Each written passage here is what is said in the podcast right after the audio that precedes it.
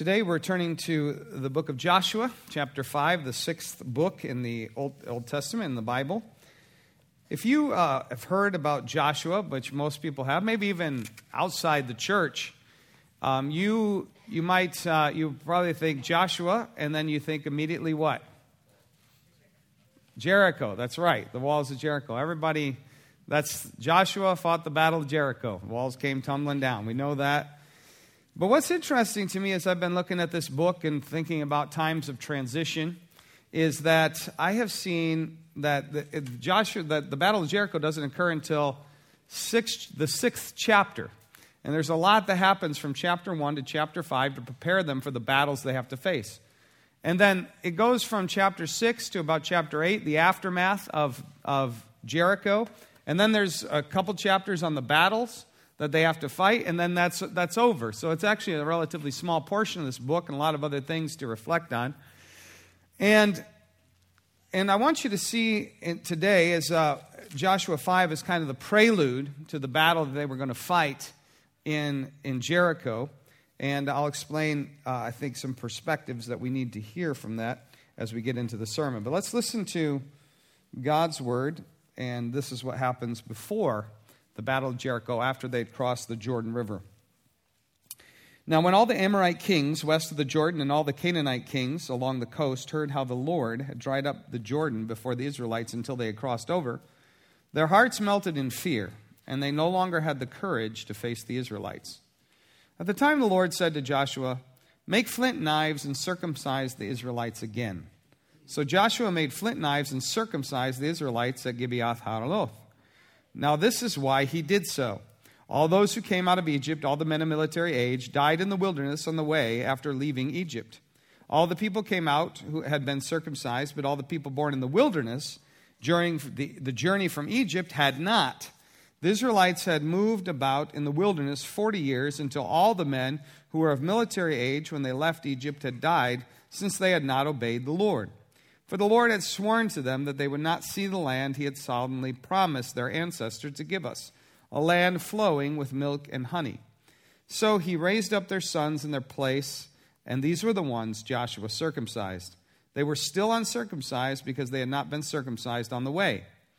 And after the whole nation had been circumcised, they remained where they were in the camp until they were healed.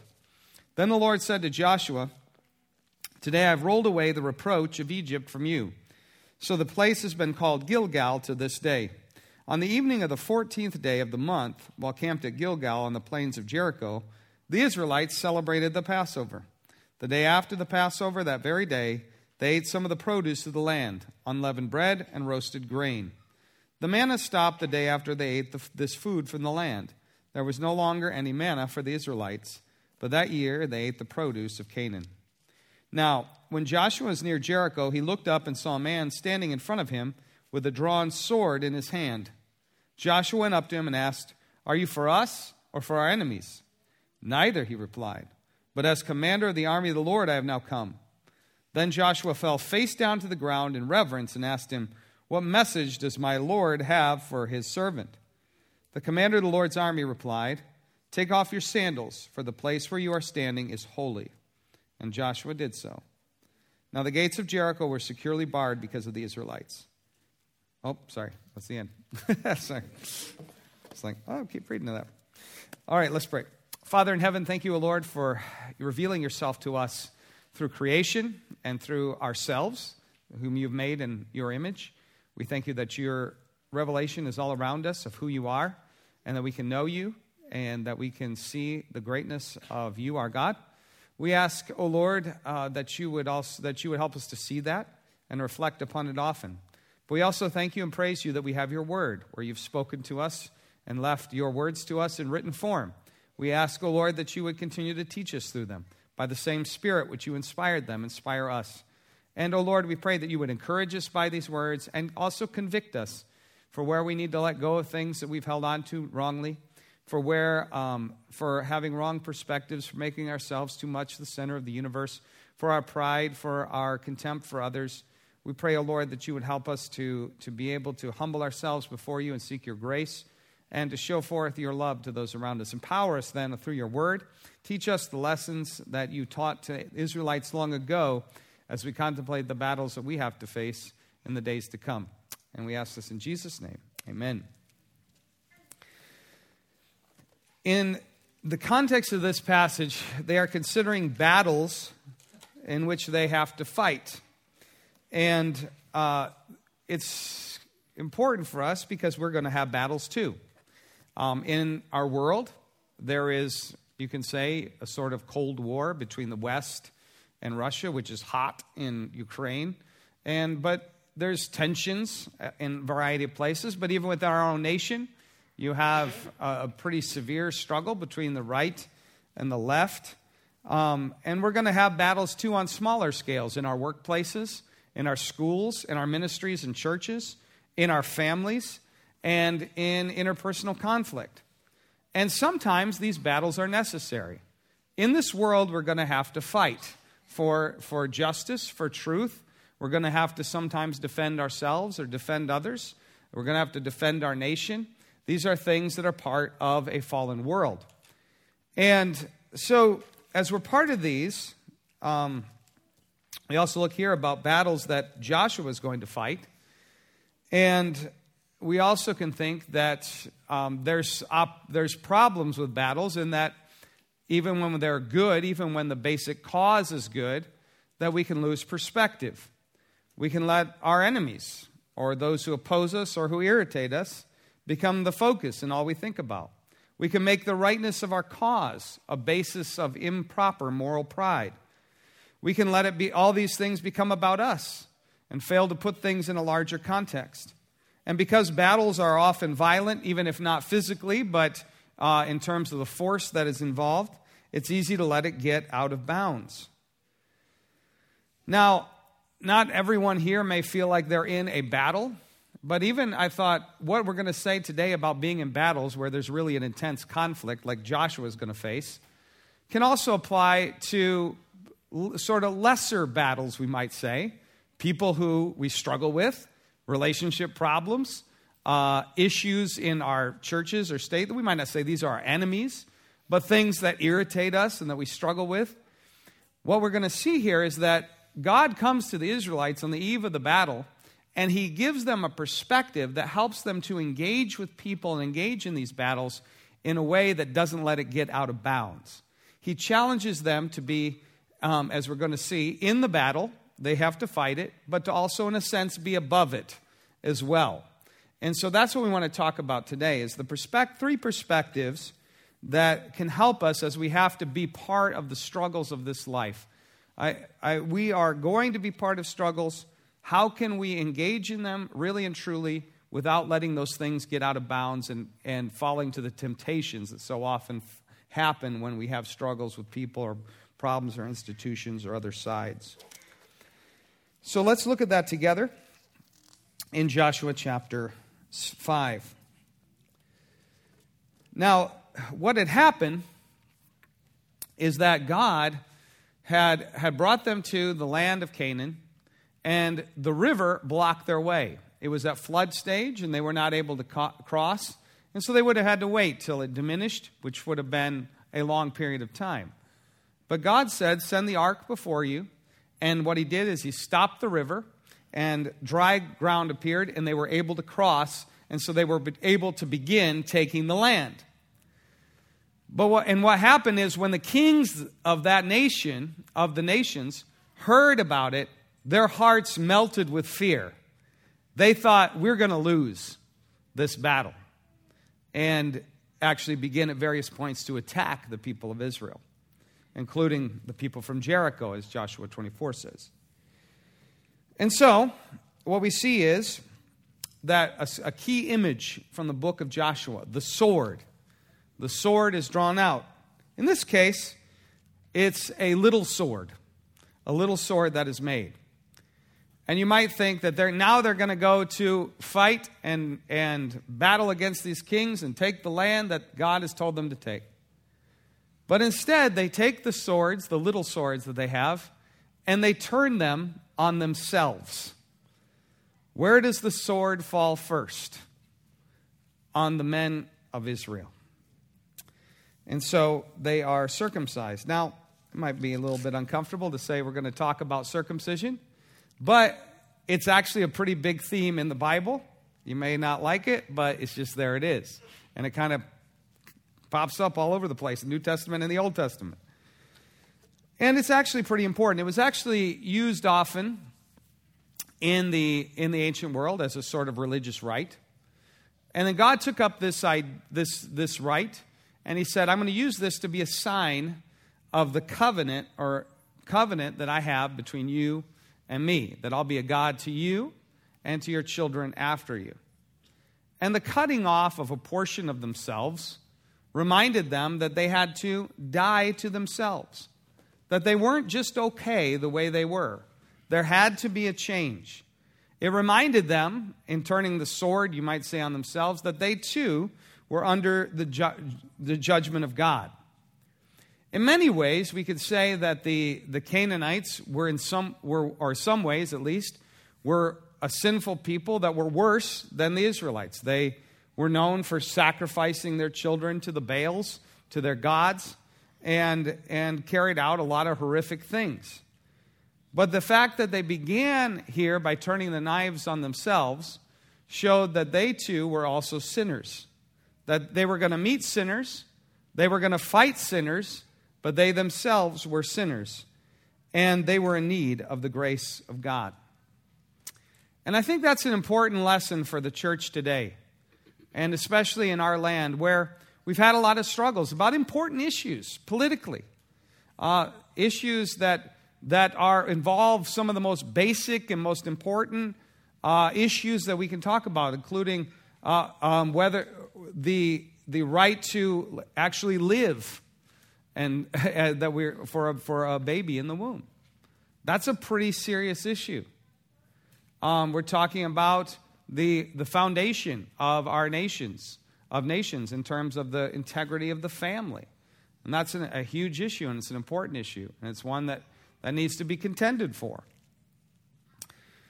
But in, in this time and all time, we also need to remember that as we're engaging in these things, that, that we not lose sight of the fact that we are a baptized people. And that means that when we approach the world, we're approaching people who need to be cleansed from their sins. And baptism has told us that we need to be cleansed from our sins because baptism is now fundamentally what circumcision was in the Old Testament. It's a reminder of our need for cleansing grace. And so, as we enter, enter into the world, we look to the world and we can say, is, yes, there may be things they do worse than us. Sometimes we do things worse than them. But we, and there may be battles we have to fight against the world. And yet, at the same time, we recognize that we all stand condemned before the judgment of God in our need of the cleansing of Christ. Now, the people of Israel had actually gone into the wilderness and they had not been circumcised. And so they needed to experience this to prepare them for what was to come. Similar to what happened to Moses when he was called out of Midian to go back into Egypt. His son, his sons had not been circumcised, and he had to circumcise them, and the Lord held the sword over him. Without that, he reminded, you need to exercise the sword, or the sword will come upon you. You're all under the judgment of God. And so it was a teaching to them as well. But there is another aspect of the teaching of circumcision that's also very important. Uh, in verse 8, it says that after the whole nation had been circumcised, they remained where they were in camp until they were healed. Now, get the picture here. Maybe not too closely thinking of the picture, but the basic idea. So here they are, they enter into the land, and they make themselves basically utterly helpless before all their enemies. And what a powerful reminder to them that, the, this, that what they were going to do was not primarily about them or even about their strength or their effort, just like Jericho was going to be, but it was upon God and what He had done. In Genesis 34, the, the, the sons of J- Jacob uh, had gone to the Shechemites because one of them had violated their sister. And they said, Well, I want to marry her. And he said, Well, you everybody circumcise you. Circumcise themselves, and then they could be part of us. And they did that, and they went in and killed them all. and that was a horrible thing that they did. But it emphasizes the point that that's the context here. Basically, Israel did that to themselves just as they enter into the land. It seems like a terrible military strategy. But it reminded them what Joshua was to tell them, give, message he was going to give them from God in, ch- in chapter 24. I sent the hornet ahead of you, which drove them out before you, also the two Amorite kings. You did not do it with your own sword and bow. What a powerful lesson to remember that as we're facing the struggles, the challenges, the problems of this life, that we recognize that we rely on the Lord and it is ultimately His to take care of these things and not ourselves. Yes, they had to fight, but they needed a sense of humility. And the next thing they did also reminded of them of that because they celebrated the Passover supper. It's a similar reminder. There's a connection. You see that in this time the manna stopped and they were now celebrating the Passover. And there's a connection between manna, the Passover, and the Lord's Supper because all are sort of like giving food from God. They all involve bread. And it reminds us that God is the source of our life. He gives us the bread of life. Not one of us can have life unless He provides for us. But it also points to the fact that we need a restoration in the one who says, I am the bread of life, our Lord Jesus, and who said about the bread of the Lord's Supper, This is my body, which is given for you. It is a reminder that the source of our life and the source of our salvation is from the Lord. However, there's another key message in celebrating the Passover. Because the Passover reminded them not only where the source of their salvation lay, but also that they needed it. Because God had said to them in Exodus chapter 12, On the same night I will pass through Egypt and strike down every firstborn of both people and animals. And I will bring judgment on all the gods of Egypt. I am the Lord. The blood will be a sign for you on the houses where you are, and when I see the blood, I will pass over you. No destructive plague will touch you when I strike Egypt. So the, the plague on the firstborn, the death of the firstborn, was a judgment that was actually going to be carried out everywhere in Egypt, including on the Israelites. But God provided a way to be protected from that judgment by the blood of the Lamb. And then the, the judgment would pass over them, the angel of death would pass over them, and they would be saved by the blood of the Lamb. Now, what's interesting here is that I think this would have been a very hard word for them. The Egyptians were oppressors. They had enslaved the people of Egypt, uh, uh, of Israel. They had even killed their children. And so, for God to say, basically, you all are under judgment, very well might have felt painful to them to make an equivalence in some ways between Egypt and Israel. And I think I would say if someone is suffering oppression, if someone is suffering abuse, I'd be very cautious with that message. Don't say, well, you're a sinner too. That's probably not a good way to do it. Actually, it's definitely not a good way to do it. But it's still a perspective that's needed in the right way. It is a perspective that, that is needed for our own for the healing of the oppressor, over the oppressed and the abused is, is to find their hope for salvation, for deliverance in the Lord, and to see their need for it. And that, in a way, can, can moderate the feelings that we might have. It can help us to give a perspective, even while we stand against oppression, even while we stand against injustice, even while we stand against abuse, that that person can find some recognition, and this is the Lord's context, in getting a perspective a little bit beyond their own struggle. That's what the Lord is saying here. Now, there's one more way that God was going to teach this. Jesus shows up with his presence. And he does this, when I say Jesus, um, I mean that, that Jesus actually existed before he was born. He's been God from all eternity with the Father and the Spirit. And you will see that he comes in the Old Testament in a variety of ways as the angel of the Lord. And he comes as the one who's acknowledged as God and worshiped as God, sacrificed to as God. And he comes as one who can command, like God can command. Not every angel in the Old Testament is the, the angel of the Lord, but he is present there and appears in the Old Testament in this way. And what happens is that he appears to Joshua holding what? A sword. And Joshua asks an obvious question. He sees an armed person. Who are you for? Us or our enemies?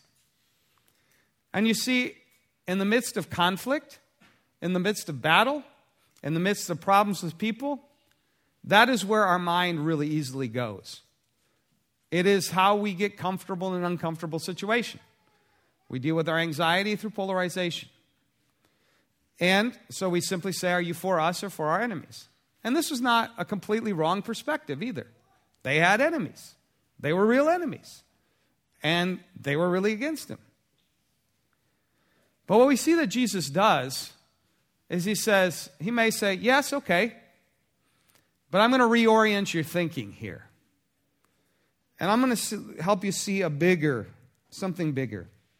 And he responds this way Neither, but as commander of the army of the Lord, I have now come. Yes, in conflict, there are sides, but that's not the only thing that is part of reality. There's a bigger battle the battle of Christ versus Satan, the battle of the kingdom of God versus the kingdom of Satan, the battle of God's light and redemption versus the power of darkness. And every battle that we have in this life, every struggle, every problem needs to be reintegrated into that context so that we see things not just about us in our world, which is still significant, which is still important to God, but it's just not the only thing. It's just not the sum of things. And when we're struggling, when we fear, when we have anxiety, when we feel attacked, it's easy to go there. But Jesus comes to us and says, Neither. I'm the commander of the army of the Lord. And Joshua then had the right reply. He said, He didn't say, Well, then how do you fit into my battle? He actually said, What are your orders? When he says, What's your message? He's saying, You're the commander, I'm the servant. What are your orders? What are your orders? And I think that that's a perspective that can help us in whatever problem we're facing today, whatever struggle you have, whatever struggle you may have left behind back at home, that we come back to see the Lord as the Lord, as the commander of the Lord's army, and say, Yeah, I have things I think need to be done, but what are your orders? Let me listen. Listen to what the Lord will say. And He'll tell you, He'll make it clear what He wants you to do. We have to listen. And what did the Lord want Joshua to do? To see the glory and transcendence of God. That's, your, that's his first order. Take off your sandals. The place where you are is holy ground because I'm here. See how great and awesome the Lord is. See how, lift your eyes above the problems of earth, across from the battles that we are facing in this world today, in our nation, our families, and our, as individuals, and see the greatness of the glory of God. If he was here, he might say, Look at these mountains and look beyond it to the one to whom they're pointing, who made them all. And let that be the context in which you engage with the tough things that you have to engage. It is a sense of God's absolute transcendence that helps kind of dislodge us from the places where we get stuck and enables us to move forward in service to Him for His glory and for the good of those around us. Now, this weekend is Memorial Day weekend. And to this day, we honor the soldiers who fought for this nation, um, their sacrifice, the hard things they faced. When I think about the soldiers who sacrificed for our nation, My mind always goes first to the scenes from Saving Private Ryan, where they storm the beach of Normandy in the face of machine guns mowing down their, their fellow soldiers. This is the ultimate sacrifice that we can make in this world, and they deserve to be honored. And when we think about the battle they were fighting in World War II, there is, there's rarely been in the history of the world a war where we say this is good versus evil. Like it's almost like it's almost so much so that like the only people person we can really say is evil is Hitler. it's like everybody agrees on that. Like this was he needed to be defeated, right? So we're talking why I say that is like this is a this is a war where justice is involved. This is a liberation of nations from not only control by another nation, but absolute tyranny, genocide, destruction, just awful, horrible things.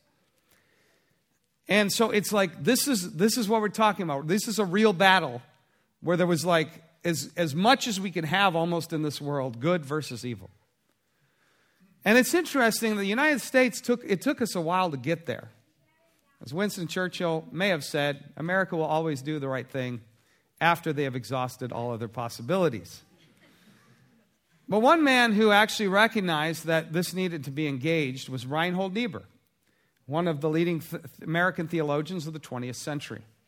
He saw very clearly that this was an issue that had to be faced. And he said, This is not going to go away, and we need to fight it now. And he said that very early. But one thing I love about him is that he always could kind of like, he could see that perspective, and then he'd also add other things that would help us look on these things in the right way. And what he said is that we as Christians, in whatever struggle we're in, need to be in the battle. There's things we have to fight for. But whenever we're in the battle, we also need to be above the battle. And I want to listen you to listen to what he said about this because it kind of summarizes what God was actually saying to us in this passage. He says, to be in a battle means to defend a cause against its peril, a danger. It means to protect a nation against its enemies, to strive for truth against error, to defend justice against injustice. To be above the battle means that we understand how imperfect the cause is which we defend, that we can contritely acknowledge the sins of our own nations, and that we, also, we know also of our common need of grace and forgiveness. To be above the battle must also mean some reverent and pitying comprehension of the vastness of the catastrophe which has engulfed us all, friend and foe, and some sense of pity for the victims of the struggle, whether ally or enemy. That's what it means. That's what God is calling us to hear. To be in the battle, there's fights we need to have. But as we fight, we also need to be above the battle and keep the perspective of God's transcendence and His grace and our need for it in every time. And we need to remember that there's a bigger battle. Whatever battle we're fighting, we are not the commander. The Lord Jesus is. We need to stop and recognize and humble ourselves before the Lord, even in the midst of great conflict, even in the midst of great danger, and say, What are your orders? What are your orders? So may it be. Amen.